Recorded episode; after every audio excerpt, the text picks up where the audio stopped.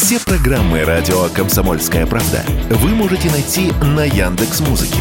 Ищите раздел вашей любимой передачи и подписывайтесь, чтобы не пропустить новый выпуск. Радио КП на Яндекс Музыке. Это удобно, просто и всегда интересно.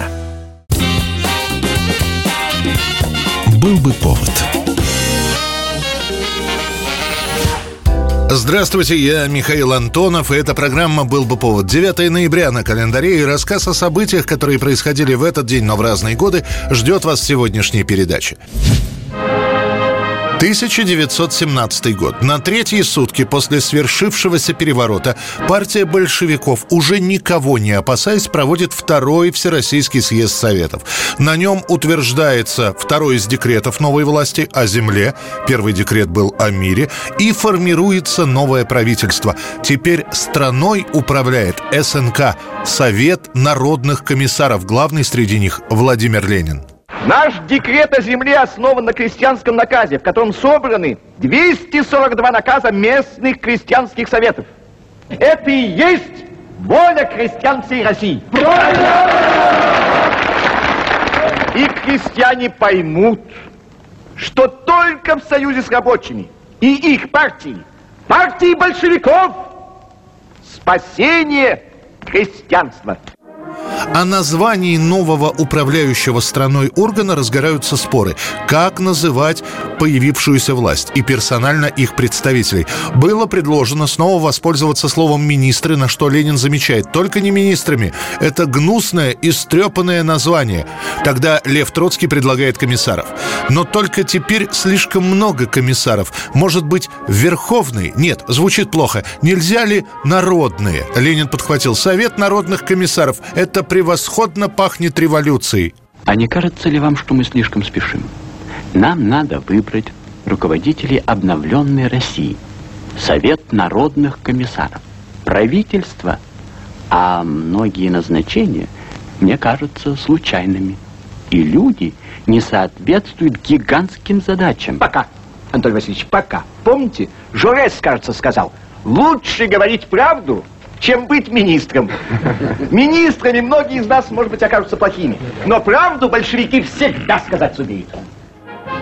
В первый состав Совета народных комиссаров наряду с большевиками предлагают войти левым эсерам, но те сочли отведенные им три места недостойными их более значимого вклада в революцию. 1938 год, 9 ноября. В Германии два дня идут еврейские погромы, которые войдут в историю под названием «Хрустальная ночь». 9 и 10 ноября в Берлине, Мюнхене, Лейпциге, других крупных городах национал-социалисты и примкнувшие к ним горожане поджигают и разрушают около 267 синагог. Несколько тысяч евреев избиты, 30 тысяч арестованы и отправлены в лагеря. У нацистской партии было достаточно времени, чтобы подготовиться к «Хрустальной ночи». Она была подготовлена. Это не работа одной ночи. Об этом говорит количество фотоснимков, целые серии фотографий о том, как разрушались синагоги. Их сделали не журналисты, прибывшие на место событий. Это не газетные фотографии.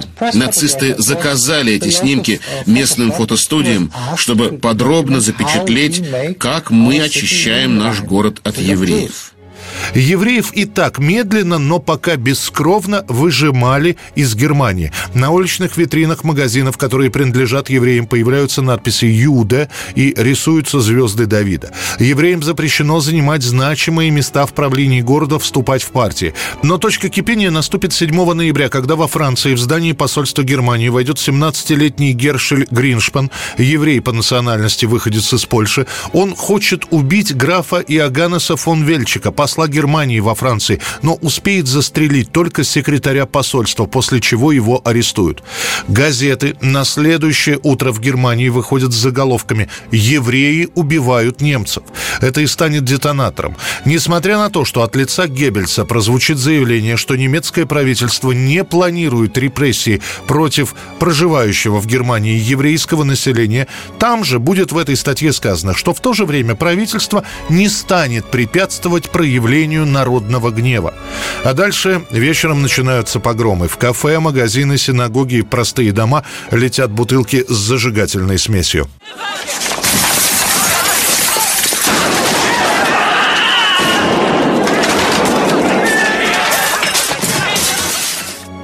Выбегающих из горящих домов евреев уже встречает толпа, которая начинает их избивать. По самым скромным оценкам, за сутки погибнет около ста человек, а «Хрустальной» эту ночь назовут из-за количества разбитых стекол, которые потом еще в течение недели станут лежать на улицах немецких городов.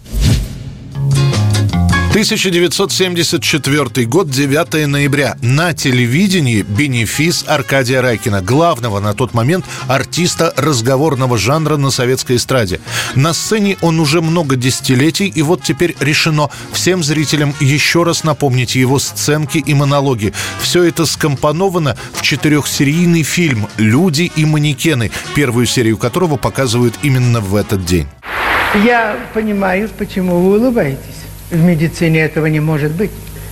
В медицине дело касается нашего драгоценного здоровья. Попробуй-ка, подсунь-ка нам не нашу электрокардиограмму, не наш снимок, или, не дай бог, не наш анализ. Да мы же, мы по судам затаскаем. На экране перед телезрителями сценки разных лет из спектаклей, которые показывал Ленинградский театр «Миниатюр». Его и возглавляет Аркадий Райкин. Теперь эти истории превращены в мини-фильмы, где Райкин, а точнее его персонажи, это главные герои, а артисты театра работают на подхвате. Ленту не просто смотрят. Некоторые монологи записывают на магнитофоны, тем более, что утром повтор серии, а значит, можно первый раз фильм просто посмотреть, на на второй уже записать на магнитофонную ленту. Прицепилась вахтерша в греческом зале, в греческом зале. Как вам не стыдно, как вам не стыдно. Аж пенсне у нее раскалилась. И так тихо замечай, что ты орешь? Ты мышь белая. Ты здесь каждый день дурака валяешь, мне завтра на работу идти. Ты видишь, человек без стакана. Главный зритель людей и манекенов – сам генеральный секретарь Леонид Брежнев. Он не пропускает ни одной серии. Причем сам показ фильма растянут почти на полгода. Новые серии, вторая, третья, четвертая, станут появляться раз в два месяца. И только под конец 75-го фильм покажут целиком. 2022 год, 9 ноября, сообщается, что в 76 лет от хронической болезни легких в своем шотландском поместье умирает основатель и лидер группы «Назарет» Дэн Маккаферти – Бывший инженер, который увлекался музыкой, решил создать свой коллектив как хобби. Но уже после первого успеха основная работа заброшена, а Маккаферти с друзьями сначала дают концерты по небольшим пабам, потом по английским городам, а далее выступают на разогреве у самих Deep Purple. Лишь третий альбом, выпущенный коллективом, становится успешным.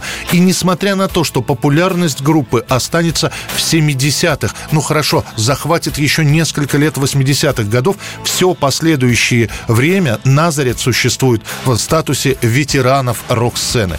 В 2013-м группа прекратит свое существование в первоначальном виде. Точнее так, останется Назарет уже с новым солистом, а Дэн Маккаферти, узнав про обнаруженную у него эмфизему легких, покинет команду. После этого он выступит всего лишь несколько раз, а в последние годы вообще отгородится от мира. Это был рассказ о событиях, которые происходили в этот день, 9 ноября, но в разные годы. В студии был Михаил Антонов. Встретимся завтра. Был бы повод. No!